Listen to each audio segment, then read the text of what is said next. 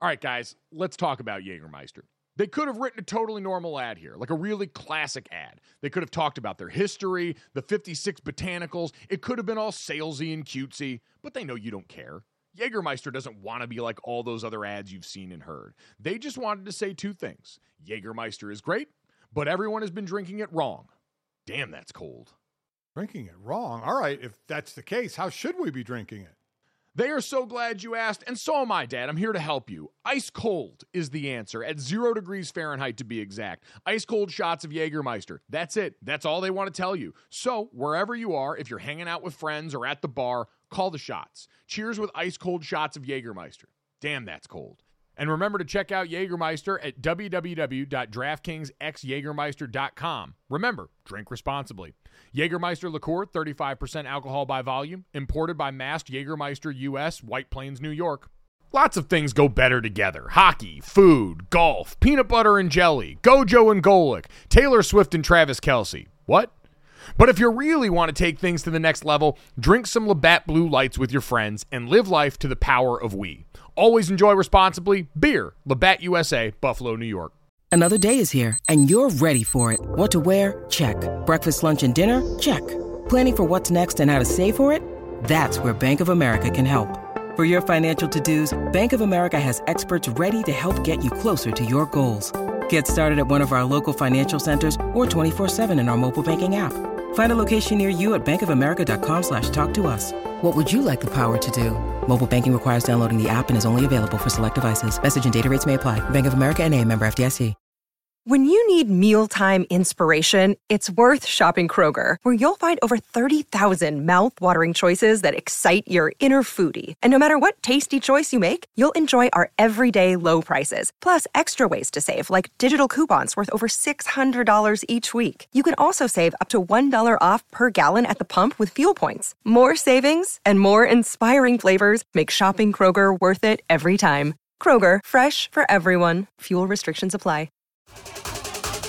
You're listening to DraftKings Network. It's a beautiful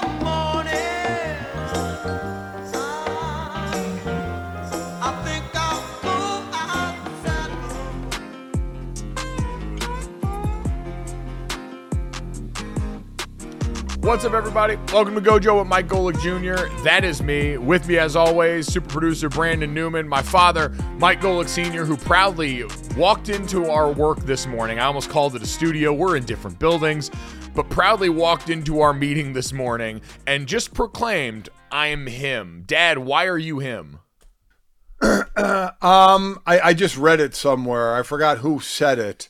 Oh, I, I think I think it, it was. I had just watched the um, the podcast where Karl-Anthony Towns basically said, you know, he changed the game of basketball. I, you know, it just it had just. I know we're going to get into that. I it had just come off of that, and I thought the old "I am him" saying, and, and that's what I thought of. It had nothing to do with me, uh, by any chance. Uh, uh, I was too busy watching the U.S. Open, where a lot of guys were him yesterday. That was, I was so bummed out at what went on in that golf course. I know you were there, so I want to hear how your experience was. Yeah, we got plenty to get into, man. You can apparently just say anything into a microphone and people are forced to listen to it, uh, which is what we do here every day. We got a great show for you. Download, subscribe, rate, review, leave us a five star rating. Check us out on the DraftKings YouTube channel and live here on DraftKingsNetwork.com and Samsung TV Plus, 10 to 11 a.m. Eastern. Uh, we are going to get into a championship celebration and a parade that may have actually unlocked the NBA's worst nightmare. What went down in CONCACAF last night, a little bit of USA arse kicking, and uh, of course, though, Dad, what we had at the US Open yesterday. You mentioned it. Golf is so interesting because the course is in its own way the opponent, right? Technically, these golfers are absolutely competing against each other, but the course is the thing that you're up against. It's what each guy is individually trying to battle against. And yesterday we had, by pretty much whatever metric you want, the easiest opening round of a US Open in the tournament's modern history here. Rickie Fowler for about a half hour stood alone, setting a U.S. Open record, shooting a low round 62 before Xander Schauffele just joined him atop that, Dad. In the lead up to this, Since 1983, there had been 6,648 rounds played in U.S. Opens, and one 62 had been shot. You had two yesterday. It was absolutely insane. And Dad, I know you were among the chorus of a lot of people that were upset at how easy this golf course played. You know, and it's amazing. And there's part of me that feels bad because you we sit here and watch sports. When we watch a football game, we want to see great play. A basketball game, great play. Hockey, great play. Tennis, you want to see spectacular play. And I'd imagine a lot of people want to see great play in golf, but it's the one sport where I sit there in these, like the U.S., especially the U.S. Open and the British, oh, well, the Open, I should say, the U.S. Open and the Open, yeah. where in the Open I want to see wind and rain you know, on, on, whatever course the the Open is being played on. U.S. Open, I want to I want to hear how tough the rough is, uh, like we supposedly heard for this one, and I want to see all these players brought down to our level. I don't know why. I, I don't know why. I may, I feel bad maybe doing that, wishing bad play. You know, you saw some, you saw some, you know, hit it from one rough to another rough, but we had 56 players shoot even or better two hole in ones as well. I mean, and and the weather, whatever the marine layer, as, as the broadcast kept talking about the marine layer, I, I, how many people had to Google that to figure out what the hell marine layer was? But whatever it was, it, it added, you know, as part of the weather that added to what this round was going to be and for players to take advantage of it because we know pin placement, wind, all that is going to change over the next few days. And maybe this course will become a little bit harder than it was yesterday. You know what? In like the cross sport comparison, I think people's frustration, like, this is golf's U.S. national championship, right? So we want to put on a good face for this. Los Angeles hasn't hosted the U.S. Open in 75 years, and so I'm sure there's some sensitivity there. But in general, this is supposed to be one of the big bads, like you said. And when you roll out and all of a sudden, you know, honestly, to make it personal, you get the Alabama Notre Dame 2012 national championship or the TCU Georgia national championship from this last year in this opening round where oh, I was expecting some resistance here. And instead, these guys go out here and get to absolutely treat this like it's pre practice warm up. There is a little bit of disappointment that's understandable there, even if it does feel kind of sadistic that we all want to see these dudes just miserable out there on the course. Uh, Dad, as far as the Marine Layer stuff, I felt like Los Angeles Brandon Newman was probably tingling hearing all of this very hyper local discussion of LA weather patterns and how the Marine Layer was affecting the course and how badly they just need the sun to come out Friday, Saturday, Sunday to try and actually harden things down. Brandon, outside of discussing traffic, this had to be something that excited you more than anything golf could provide. The fact that the U.S. Open brought June gloom in LA to the forefront for all Americans just saying to my heart, Mike. I know this year June gloom hit soon. As soon as June hit, I think it was June third, where that the uh, the permacloud that we're used to at South Bend yeah. makes its way to uh, to LA and just makes the conditions terrible for going out to the beach, but obviously easier for pro golfers. Yeah, that's the one thing I could say is I, I, being there. So I got to go there yesterday and walk the course a little bit, check out the events. You could see number one, like I know it played easy yesterday. Super wide open course. They talked about how wide the fairways are. You've got a lot of space to operate, but man, what a long course. Walking along some of the holes, trying to check out some of those groups, you know, followed around Rory and Brooks's group for a little bit you're going to get your steps in. So there's definitely no struggle for length here. But like you said, with how well the weather was, because it was a great day. Like for me, I'm a big fat sweater. And so the crowd co- cloud cover we had and a little bit of a breeze was music to my ears. I was loving it. Apparently, so were the golfers. But uh, it, it did make for very understandably good circumstance because it was great for us watching, which meant it was even better for those guys playing.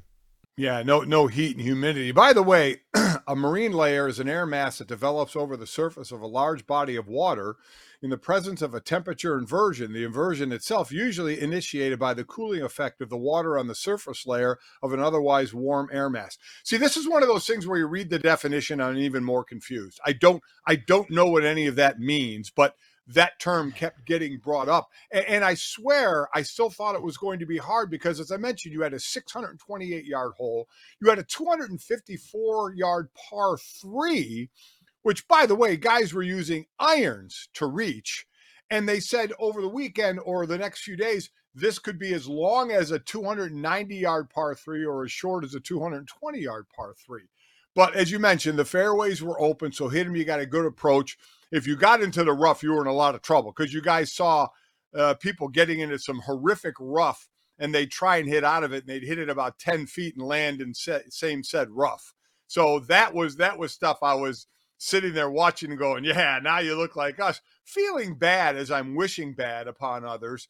Uh, but but seeing some of the play was incredible. Nobody Nobody expected eight under, especially by two players after round one. So let's see where this thing goes. Let's see if the course gets tougher or if this is going to be, you know, a U.S. Open, uh, open scoring for the ages event. Yeah, I saw Michael Eaves on SportsCenter last night saying that he anticipates and has heard rumblings that the yardages could get messed with, that certainly pin placement's going to get played with. But, Dad, overall, being there yesterday, I don't know how many golf events that you've been to. This is the third one that I've gone to. The, you know, the second one that's not the waste management open, so a little bit of a different yeah. animal, but not all that much. Like, watching golf live is so fascinating to me from a spectator standpoint because it forces you to make a choice if you actually want to watch a lot of golf and actually see a bunch of stuff, you're probably going to have to follow a group around so you can see every shot and actually get a sense for the round and how the course is playing it forces you to choose between either being an endurance athlete to do that and actually consume the sport that way, or you get to treat it like a festival where you just park yourself on one hole, go and grab a bunch of beers. I saw a dude passed out by the second green on the ground, taking a load off and closing his eyes. The rest of it can operate like a festival. It's incredible. No other sport, I feel like, really asks you to make that choice in the same way. Like you can get the same sort of festival feel going and pumping beers and food at a baseball game or a football game, but you don't have to log. Like I got my 10,000 steps in easy yesterday trying to move around the course. And I didn't follow a group half as dutifully as some of these other fans did. It's insane. So I was just going to say, what what did you choose? Because I've been to a couple, and for the most part, now there, there are three options. If you have a tent available to you through a company, you know where you can just sit in there and booze it up and just and just watch. But as far as walking around the course or staying in one spot, I actually stayed in in one spot and kind of watch because the walking seemed daunting to me. But you know, staying in one spot, you're going to get to see more golfers, but you're going to get them all, all all hitting the same shot as opposed to walking around where now you're going to see basically three golfers hitting different shots. So it, you're right. It's pick your poison. What poison did you pick, or did you kind of mix and match? Uh, I, I, like a like a young college kid who doesn't know how to drink yet, I mixed a little bit of everything in there, and so was uh was in a little tent. They call it a chalet, which is really fancy and made me feel very bougie. But you're right, you only got we got a sliver in the middle of the 18th fairway, so we saw part of one shot and then nothing else. So I really felt like I had no idea what was going on. Then we walked for a little bit, and it was cool to see you know Brooks Koepka and Rory tee off and the simmering resentment on that tee box.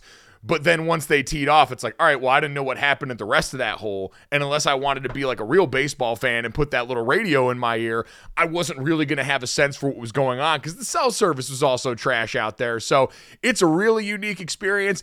And the bottom line is, it all exists like everything else to sell merch. And if you were watching on YouTube or DraftKings TV, you know I gave in quickly. This place just has people walking around ready to model golf stuff for everyone else to try and drive you back to that merch shop. And dear God, LA Country Club, I had not been before, but now everyone is going to think that I am basically a member there after the fact. So thank you for that and good luck trying to make these golfers miserable for the rest of the weekend. Growing up playing sports, I learned really quickly that how you do the little things is how you're going to do everything. That's why coaches always harped on us about having our hand behind the line on sprints or picking up our locker because that was going to directly translate to critical moments on the field, making sure we're lined up right, taking the right steps so we can go out there and execute and win ball games. Small actions can have big benefits. Just like how taking care of your gut can support your entire body's health.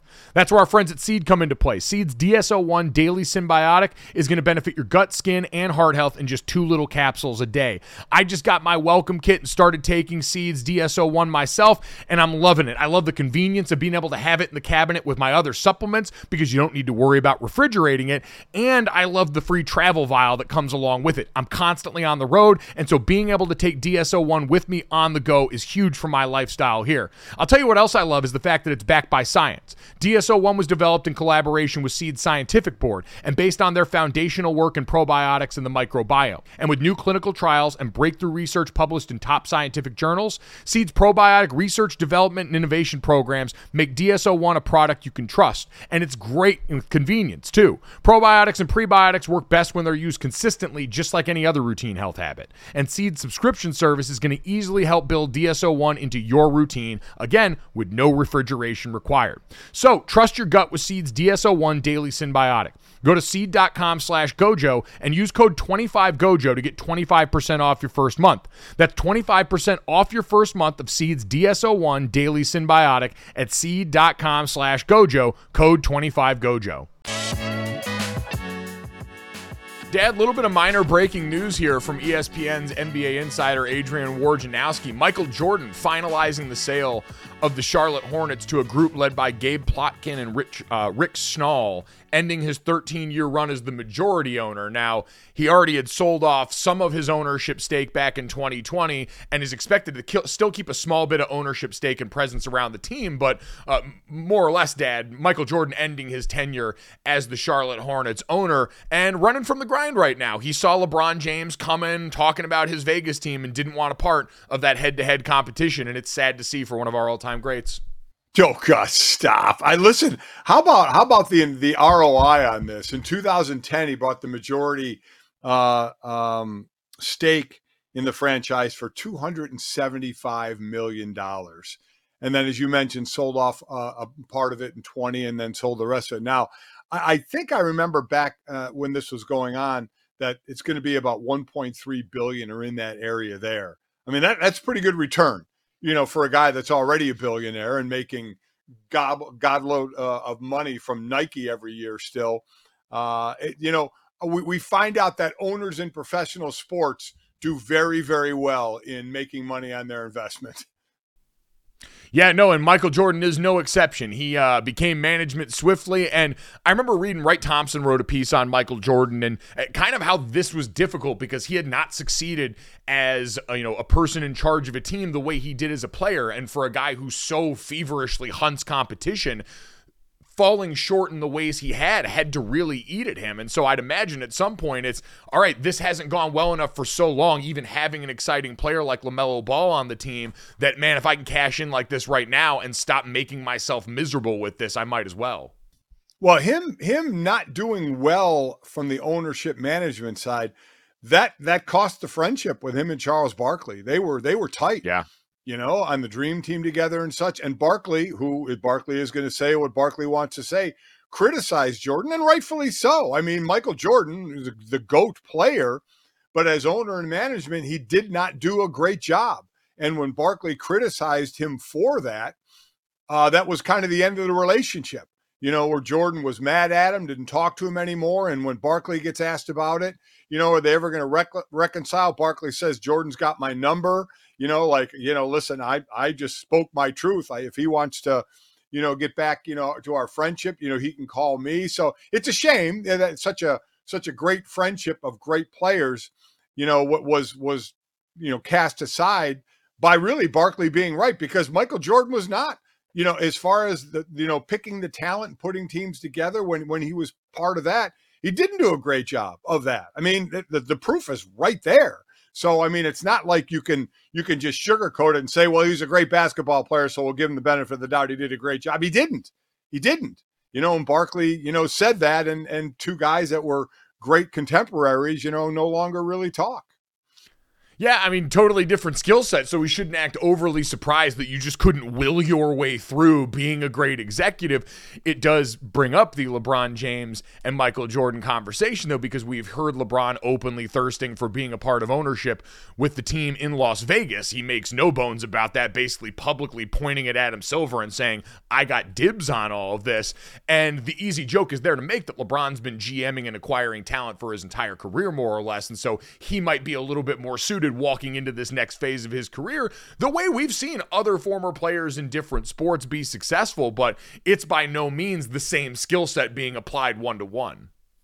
Not even close. Not even close. We and and it goes from management and ownership to coaching. We rarely see all-time great players become great coaches. You can count that on one hand. It's mostly the Midland players who had to know so much more of the game, you know, that become the better coaches. And one other thing we're going to say is if Michael or if uh, LeBron James get in gets into majority ownership, he's going to pay a hell of a lot more than Michael Jordan did back in 2010 for majority ownership of a team. That's for sure. Yeah, I mean, I just like that's also the other thing that we have to come to terms with is LeBron is not going to be the majority owner of whatever team that he's a part of, right? Like this is going to much closer mimic what might we've seen Tom Brady in Las Vegas doing with, you know, the Aces there and now with the Raiders there because you're right, that's the reason we had the NBA open up its doors to the potential for things like foreign sovereign investment funds to come in and pump money in this team because the valuations are just too big for most people to get involved in without being a part of a group or without it just being some sort of minority stake. Like, yeah, LeBron James is pretty much a billionaire now as a player because of everything he's done off the field, but that's a lot different than some of the long money and some of the old money or some of the tech money that we see flood its way into the space now. So, so you wonder if you have a minority ownership, will you be able to run the team? You know, there's being a GM where that is your job. Are you going to be a minor, minority owner and GM or sit right above the GM. I mean, Jordan was the majority owner of this. Tom Brady isn't going to be making decisions, you know, for the, the, the partial teams he owns, even the Raiders. It's not like, you know, he's going to be doing the draft picks for them. So you wonder when LeBron gets into this, because he definitely will, what kind of how will he work it as to will he actually have or will he actually want power to manipulate rosters and thing like things like that. Will he want to even do that, or will he want to just kind of be an owner, be that, and and with that, even a minority owner, kind of like Magic Johnson was with the Dodgers, certainly uh, with the Lakers as well. You're kind of that face, right? You know, you're you're you're the face of that program. So it'd be interesting if LeBron wants to do or wants to have the responsibility to make uh, personnel decisions. I just need whenever LeBron transitions into this for it to go well enough to coax Jordan back in. Because I feel like if LeBron does well publicly and is the face of something that goes very well, Michael's not going to be able to help himself, right? Like both of these guys hyper aware of the constant comparison between the two. We obviously never got to explore that as a player, but I'd have to imagine Michael, as proud as he is for what you just mentioned, ended a friendship with Charles Barkley over this petty disagreement, would look at a situation where he saw LeBron getting all this credit in public and would not be able to stand for that. I think it'll go two ways. He uh, either just say, I've had my time, I've done my thing, I'm good, or it would be if LeBron is successful if LeBron comes in yeah. and his team and he's making decisions and he's really successful, that might churn the Jordan, you know, gut a little bit to say, okay, I need to go prove something here. We'll we'll see. I doubt it, but you never know. You know what? That would be interesting if it sparked that kind of change. But let's take a look. We had the Denver Nuggets parade yesterday and other NBA news, and I think it may have sparked an even more deadly outcome for NBA fans. Sound the trumpets, it's horse racing time. So saddle up for the action with DK Horse, an official DraftKings affiliate. Right now, new customers who download the DK Horse app can get a 100% deposit bonus up to $250. Just deposit $25 or more and complete the playthrough requirement. Wager on your favorite horses, then watch the races live right in the app. Download the DK Horse app now. New customers get a 100% deposit bonus up to $250 when they opt in with code GOLIT. Only on the DK Horse app. Gambling problem? Call 1-800-GAMBLER. 18 plus, 21 plus in certain states to open or access an account and resident of a state where DK Horse is available. Eligibility restrictions apply. Void where prohibited. One per new customer. Match calculated on first deposit up to a maximum of $250. Deposit requires two-time playthrough of settled wager within 168 hours. Bonus released in $25 increments. Deposit and eligibility restrictions apply. See terms at dkhorse.com. Dad, we had a couple of nice championship celebrations of sorts yesterday. The Kansas City Chiefs got their rings at their private ring ceremony, the second Super Bowl ring they've gotten now. And it's always fun seeing ring innovation over the years. I always feel bad for the guys from some of the original Super Bowls when they put up the graphics that show every ring throughout the years, and you watch what was basically either one stone or a nice bit of metal work and something simple now give way to 613 diamonds inside of a ring that can pop its lid off and reveal a stadium and a bunch of messages and probably a live jumbotron at some point. It's insane. It's always amazing too down the line with these rings of today, the player that will hold on to it who doesn't lose all their money and the player that ends up having to auction it off because they've lost all their money to see how much money they can get for it. But also to your point about years ago, at least years ago, you could actually wear the ring in public and not worry about getting mugged, right? Or you could actually have it on your hand without weighing your hand down. You you almost like can't wear this ring just out, you know, just out socially anywhere because it's so gaudy. mean- it looks. Uh, can you? I mean, you're going to go Well, to the club and wear often that you gonna ring? Wear a ring out socially is my question. Like you're gonna bring it out for events. You're gonna wear it at the Super Bowl. You're gonna wear it when you're getting paid, so people remember. Oh, you're important, and this is why they had to pay you about twenty grand extra to come do this appearance.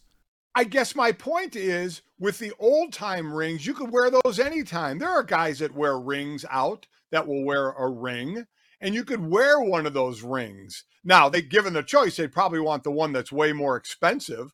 But I, I mm-hmm. guess that's my point. Those rings you could wear out every day if you're just kind of going out.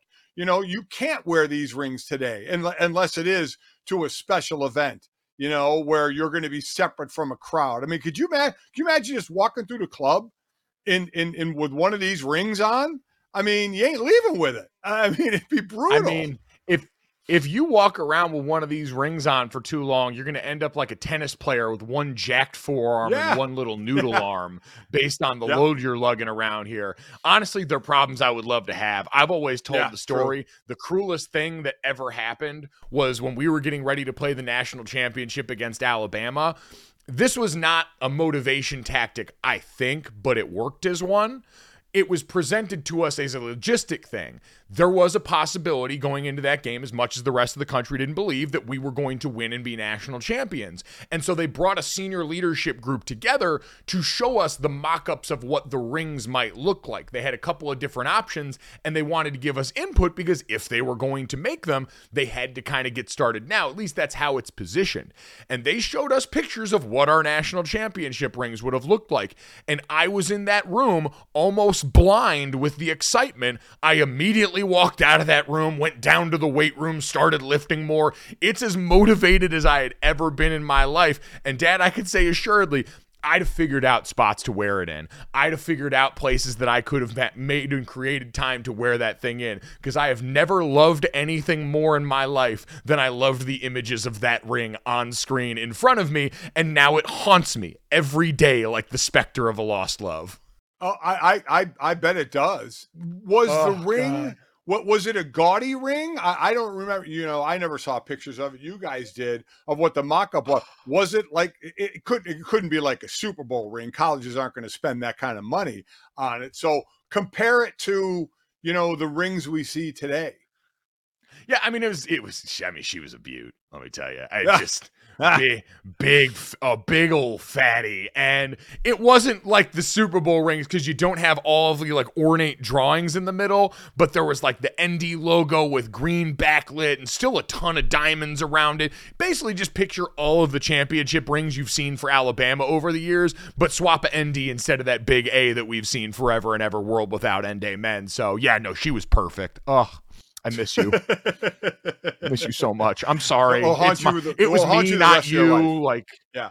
Yeah, it, it Yeah. was me. It was my fault. I made mistakes. I wasn't the man I needed to be. You were perfect. You did nothing wrong. This was not your fault at all. I want to apologize. You should be here with me. And instead, now you're on some flash drive, probably in the basement or a trash can somewhere in the Gug Athletic Complex. I'm so, so sorry, babe. So uh, I'm going to try and turn away from that pain and congratulate the Kansas City Chiefs on what they accomplished there. A little bit of low grade shade from Patrick Mahomes. Ja'Marr Chase back in the day got asked if Mahomes is the best quarterback in the NFL, and he said, Pat who? To which Mahomes, with two rings on his fist, responded on Twitter with a picture that said, That's who, with two ring emojis. We love a good bit of shade amongst AFC uh, rivals that are budding right now between Kansas City and Cincinnati. But, Dad, the real show yesterday was the Denver Nuggets parade, and I think we may have unlocked something something that should make the rest of the NBA very, very afraid. Because remember in the lead up, we had all of the sound of Nikola Jokic in the post game podium after saying, I need to go home. When is the parade? Oh, that's not good. I need to get back home. All of the hand wringing that I saw people going saying Jokic should be more excited and he's a steward of the NBA and yada, yada, yada. This was Nikola Jokic now in the middle of the parade at the podium yesterday with a very different tune he was singing. Thank you, thank you, though. Uh, you know that I, I told that uh, I don't want to stay on parade, but I want to stay on parade. This is the best. Yeah, this is this is amazing. This is uh, we all gonna remember this the, our whole lives and. Uh, and when we see you guys that uh, came out on the streets, and uh, actually this one is for you. We love you, Denver. This one is for you. Thank you, guys.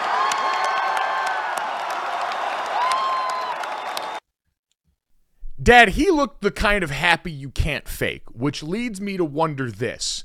Do we think Nikola Jokic understood what this victory parade actually was? Because we know the guy doesn't watch basketball when he's done playing, so chances are he's never seen the championship parade of any of these other NBA teams. He just goes and hangs out and gets drunk with the horses. So there's a chance he did not know that this was a giant party where he could get lit up with his friends. Yeah, it, it seems like that. That while I would say most, the majority of athletes have seen, if they haven't been involved in one, have seen tape of a championship, whether it's in their sport or a different sport in those cities, and how they go. Uh, but but again, seeing it and living in it and being involved in it are two different things. And I think you could. But do you think he's ever seen one? Like, do you think that guy's ever actually watched another team's championship parade? I doubt it. I, I don't know if he's watched it. Maybe he saw highlights of it, you know, on TV. Maybe not. You know, I don't know. But but it is a guy that seemed to the the thing about him is. I, I think there are some athletes, and, and we know that will say the right thing and do the right thing, you know, in public. This guy's about the most pure uh, out there, right?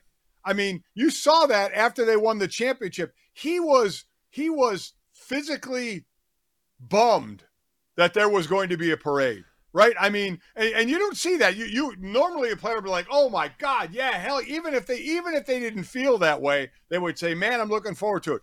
Joker is just so pure. He's like a parade when I just I just friggin' want to go home. You know, I mean, he is just so honest about everything. You love the guy. Brings his little daughter everywhere. She's the cutest thing in the world. So yeah, I think I think he gets it. Uh, the, the turnout there was fantastic, and this is a city you know that's, that's had the Avalanche parade as well not too long ago. Uh, so I, I I think he appreciated when you see all those fans show up. You understand, man. This this not only means a lot to us as players and what we did on the court, but wow, does this mean a lot to this city? Yeah, well, and again, I don't think he had ever seen a parade like this in this city. All of that success, none of that was stuff that I think he internalized or knew about, which is why he was so bummed because he probably thought that this was going to be some starchy thing and not, oh, I get to get drunk inside of what looked like a military vehicle there and hang out with a bunch of my shirtless teammates and Mike Malone, who seemed like he was the drunkest girl at the party. This was Mike Malone in front of the microphone. This guy has been a beauty cutting wrestling promos ever since this game ended. Is Brucey B going anywhere? Hell no. Hell no. Hell no. Hey, we run this shit back. We run this shit back. Hell yeah. Come on. Get loud. Get loud. Get loud. Wow. You know, at most parties, like the goal is usually to not be the drunkest person. Like, you don't want to wake up the next day and have a bunch of text messages from friends like, hey, are you good? Or I can't believe you said that. Or a bunch of missed calls from an ex. Michael Malone in a championship parade is the exception to that rule. He wanted to be the party starter and he succeeded in this one, Dad. It's amazing. We should have not be surprised for a guy that was as indignant about the way they were covered that, of course, he would take this moment to peacock in front of the congregation man, he, he he let it go. There ain't no doubt about that. I don't know if he beat, and I don't know if there has been a star as as much as the what you just said. Don't be that guy, as Tom Brady was after Tampa Bay won the Super Bowl, right? When he was kind of wobbling and had to be helped, you know, and he's throwing the trophy around and stuff. He he was that guy, but it was Tom Brady, so you didn't care. Malone all of a sudden starting to talk. Every time he talked, I was just kind of going, "Oh no, be careful what you say," because it, it sounded like he was lit. There's no doubt about it. And the other thing I would like to start to happen is before the parade, before the, the players address the crowd, or even yeah, before it starts on DraftKings Sportsbook, give odds on which players are going to do the entirety with their shirt off because it's just a matter yeah. of time, right? Before you're taking your shirt off you got to have the bod for it. I've always said if I had an upper body that was worth anything, I would never wear a shirt. And I don't, so I'll always have a shirt on. But I love how quickly these guys take their shirts off. It's amazing. Yeah, championships all need uh, in the celebration certain elements represented. You had Michael Malone occupying that Tom Brady esque role of the guy that was drunk and going to be the one that initiated conversation. You had Jokic as the guy who figured out what a party was and was happy to be there. Bruce Brown, the aforementioned Bruce Brown, who is the free agent coming up this summer, who, if I'm him and hearing that from Michael Malone, I'm stepping to the mic and saying, All right, Stan, cut the check and let's do this and really get some public negotiation going. But yeah, he occupied the role of shirtless guy. It was all there. It was all very perfect. And like you said, Denver shown they know how to celebrate a party. Dad, the biggest takeaway from me on this is it may have unlocked Nikola Jokic in a way that should scare people. Because before, like you said, this man is brutally honest that basketball is maybe not even the third or fourth most important thing in his life. Said as much in the interview with Malika Andrews that we saw. But now he's realized parade is fun drinking horses. I'm sure there was probably a horse or two there. He gets to drink beer with all his friends. It's a thing he actually likes. So before we said the biggest advantage you had in Denver was Nikola Jokic didn't care about forcing your hand to do anything because he only cares about basketball but so much. But now he likes to party. And so if you've given him a goal, it's hey, Nikola, if you win these NBA championships, you get to do this again. Now all of a sudden he may actually want this. And that should scare the hell out of a lot of people involved that this my man might actually be motivated on the basketball basketball court now. It's still amazing to me that a team that was so under I don't know if underrated is the right word, under underviewed, under talked about, underwhelming to a lot of people. It's like, oh God, it's Denver that's going to be in this.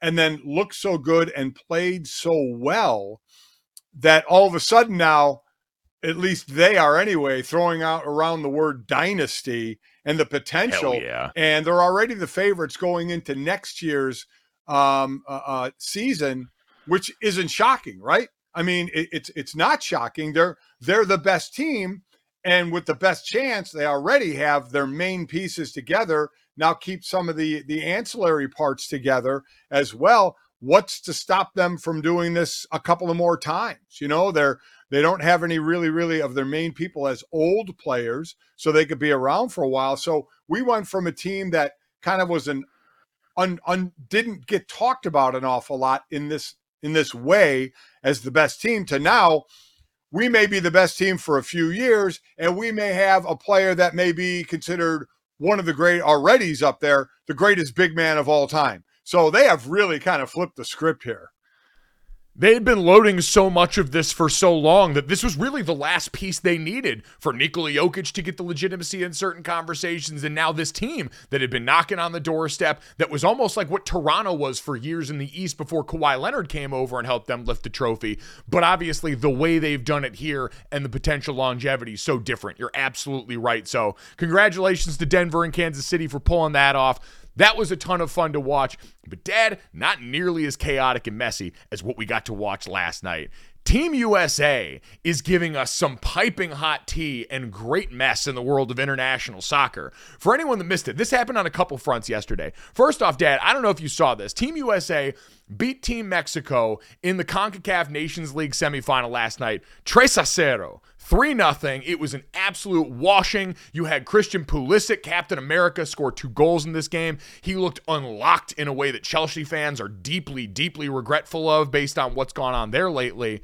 But man, it was a great game. Team USA has now beaten or tied Mexico six straight matches. According to ESPN stats and info, it's their longest stretch ever. But, Dad, this game got ugly towards the end. And about the 80th minute, you had a Mexico player take a swipe at one of the legs of a Team USA player from behind. And that is when Weston McKennie cemented himself as an American hero, going in, shoving Team Mexico players over on their sideline, gets his jersey ripped. He's kissing the Team USA crest, looking at the crowd that's all throwing garbage at him. Dad, it was a deeply CONCACAF moment. This league has been kind of well known for chaos like this, but I think this is the best of what Team USA soccer can be, Dad. I think ultimately our lot in the international stage, we're like the Kentucky football of the SEC.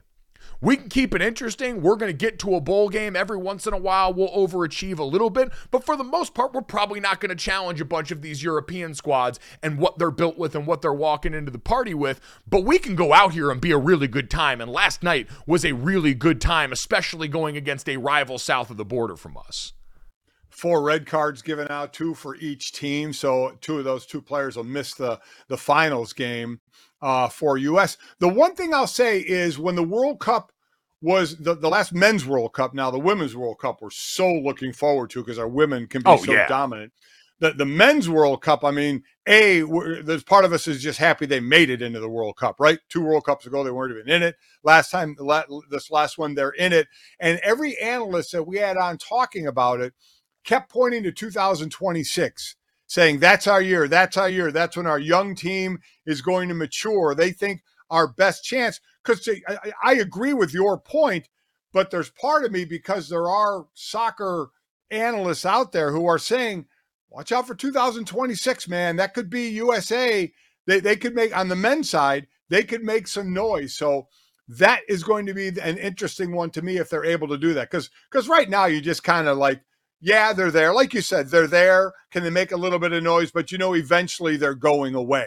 So, and we keep we keep asking, you know, over my years at ESPN, what's going to bring you know U.S. soccer up? What's going to make them better? You know, you always hear from the youth the way the youth youth leagues around the world are compared to the U.S. the youth leagues. The way some of our better athletes who play soccer at a young age go on to other sports as they get older, and what's going to make us better? So, a- lot is being put in 2026 and, and for that World Cup to see if we could raise our standards to the rest of the world.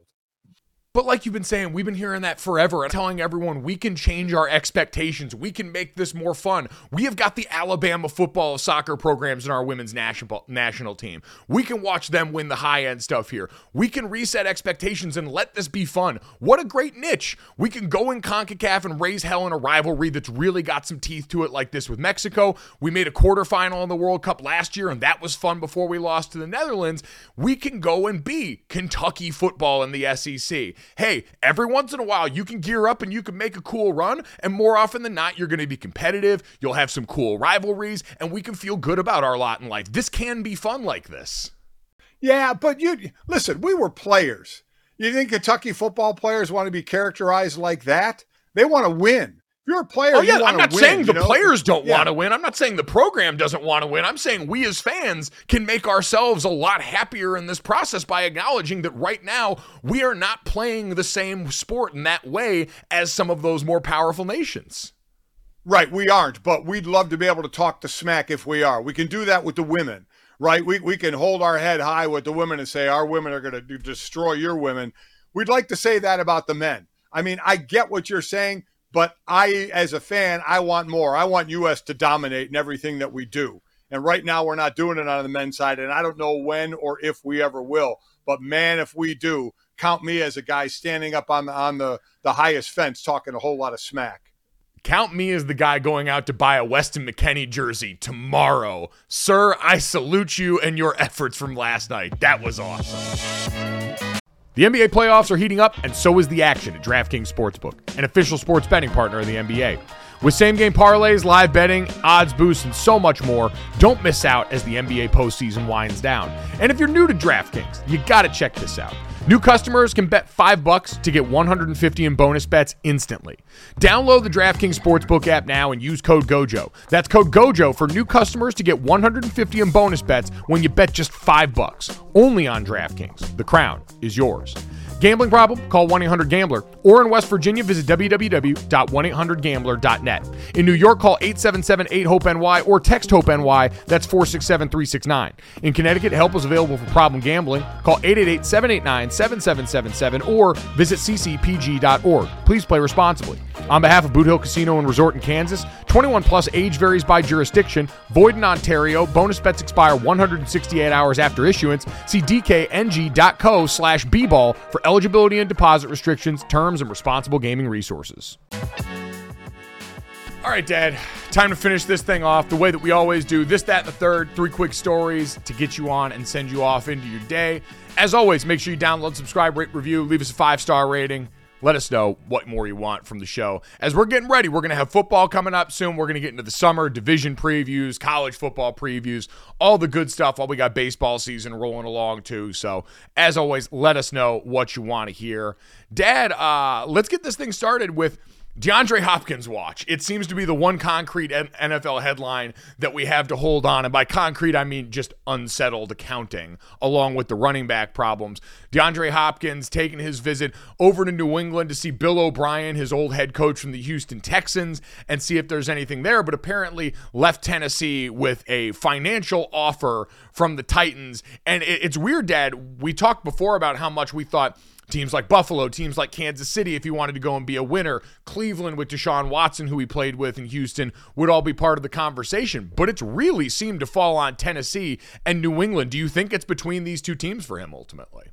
Well, it seems so right now because I'm with you. You know, we it's obviously been very public his trips to Tennessee and New England, and it's also been very public. There's been no trips to Buffalo or to Kansas City. Now, is that a because we we ask what what is DeAndre Hopkins' motivation at this point? He's made a lot of money. He's been uh, you know the best or in the team picture the best receivers in the league.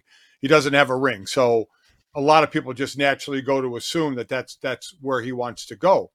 But if he still wants a lot of money, you know, I, I would imagine has has Buffalo and Kansas City inquired to as his agent, hey, what kind of money area are we talking about? And it may be too rich for their blood for where they are. So, you know, and I'll be interested in the type of deal Hopkins signs. Does he sign a long term deal or does he sign a short deal? Go out and prove himself again on the field because he missed some games last year, obviously, with, with the suspension. Uh, but we know what a great receiver he is, and then make some money. Because remember, we're past the free agency, the start of free agency where big money goes out. We're past the draft as well. So I don't know what kind of money there is right now. So if he signs a one year deal, and has a good year, he could put himself in position to be part of free agency next year at the beginning of free agency when there is some money out there. So I'm not sure of his motivation right now of what kind of a deal, if he's looking for one, two year deal, what kind of guaranteed money, but it does seem to be down to Tennessee and New England.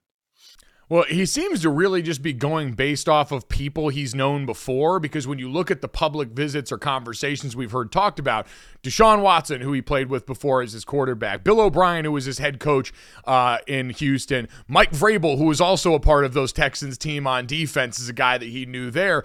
I'd say if you're looking between the Houston or the Tennessee situation and the New England situation, I'd probably side with the Patriots at this point just because, man, if you think with a real offensive coordinator, you can get more of the remnants of rookie year Mac Jones, that might be higher upside bet than whatever the, you know, last bit of Ryan Tannehill that's going to give way to Will Levis is going to be. That would be, hey, do I want to potentially bet my financial future if it's short term on a rookie coming in I haven't seen throw the ball and Will Levis, who we expect at some point to probably take over during the course of this season for a Tennessee offense that doesn't have a lot of other answers versus a coordinator you know, a quarterback you've at least seen some proof of concept of, and oh by the way, in both teams, defenses that you can really count on on the other side with New England's I think think being on the higher end of that last season.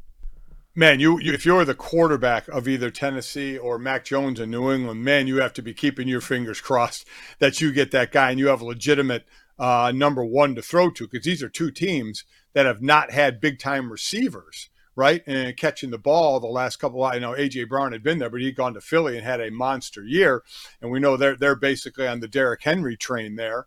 Uh, so yeah, these are two teams starving for that big time number one guy. So Hopkins may another reason he may be setting himself up to go somewhere where he is going to be the guy. You know, he's going to get by far the most targets, by far the most reception. So we'll see how this ends up. Uh, a good addition for either team, no doubt about it. Dad, let's get to that. Um, Rob Manfred has said a lot of things in recent days, but one of them, according to the Associated Press, was that uh, robot automatic umpires, the automated ball strike system that's being used in AAA right now, is not likely to see its way into the bigs in 2024. The robo umps not getting to rise here, Skynet style, and take over everything. Dad, he cited, and, and I think this is understandable and probably the right way to think about this is while this is a change that people have campaigned loudly for for a while, you've had so much change already in the sport this year with the pitch clock and how all of that has gone that throwing one more thing into the fire, see college football and how much change they have tried to absorb all at once, probably not going to be a thing easy for everyone to wrap their arms around. Yeah, yeah. Too much change too quickly can really, you know, unsettle a lot of people. So they may take their time a little more on this. The pitch clock has done exactly what the league wanted it to do. We've seen games go from three hours and five minutes to two hours and 38 minutes. And while, you know, when you look at it technically, that's what, 27 minutes doesn't seem like a long time, but it feels like a long time, doesn't it? It just feels like these baseball games are moving at such a better pace because they are. So I do like that, but that was a major, major change in baseball. So you're right. I don't know how quickly they want to do another change. Is this something you want to see? Do you want? I mean, because in, in officials in baseball, umpires in baseball are the ones I can't stand their actions the most. They seem like they want to so be part of the show and be part of the storyline that it just, as a former player, you, you want them, you want officials to be seen, unseen or, or, yeah, unseen and unheard. You just make the calls and you don't want to be part of anything. Yet these guys are. Uh, Dad, bit of breaking news here. We got to call an audible on the fly for the third. Shams uh, over at the Athletic and Stadium, Charania, uh, just announced the NBA is suspending Grizzlies star Ja Morant for 25 games. Sources tell the Athletic and Stadium there. So Adam Silver making good on his promise to wait till after the finals and the celebration. 25 games for Ja Morant here. Does that number seem right to you? I'm stunned. I thought, considering it wasn't just the gun, you know, waving the gun on Instagram, that he had even said, we've uncovered more things and there were more things the last time as well.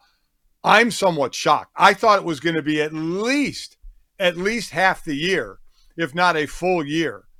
So 25 games seems awfully light to me for a repeat offender and a guy who has had a list of things.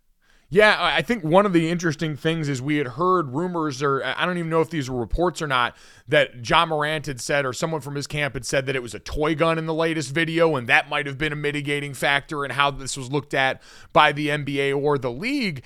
And so uh, 25 games was a number. I th- I had heard 17, I had heard 25 batted around. And listen, in an 82 game regular season, not an unsubstantial amount of games to be missed for the star of one team. Dad, I think always, and we heard Adam Silver kind of insinuate this the last time he spoke publicly during the finals, was this is going to be a lot more about how the NBA positions this as far as getting Ja Morant some consistent help in bettering himself. Clearly, none of this is behavior of a person who I think overall is in his best sorts. And so if the NBA, if the NBA PA publicly positions what Ja is going to be doing during this time period, as opposed to, hey, you're just going away for 25 games. So and and we'll see. Will the will the Players Association appeal this? I don't believe they did. Yeah. Because last time it was eight games, right? And it was basically that went with time served as well.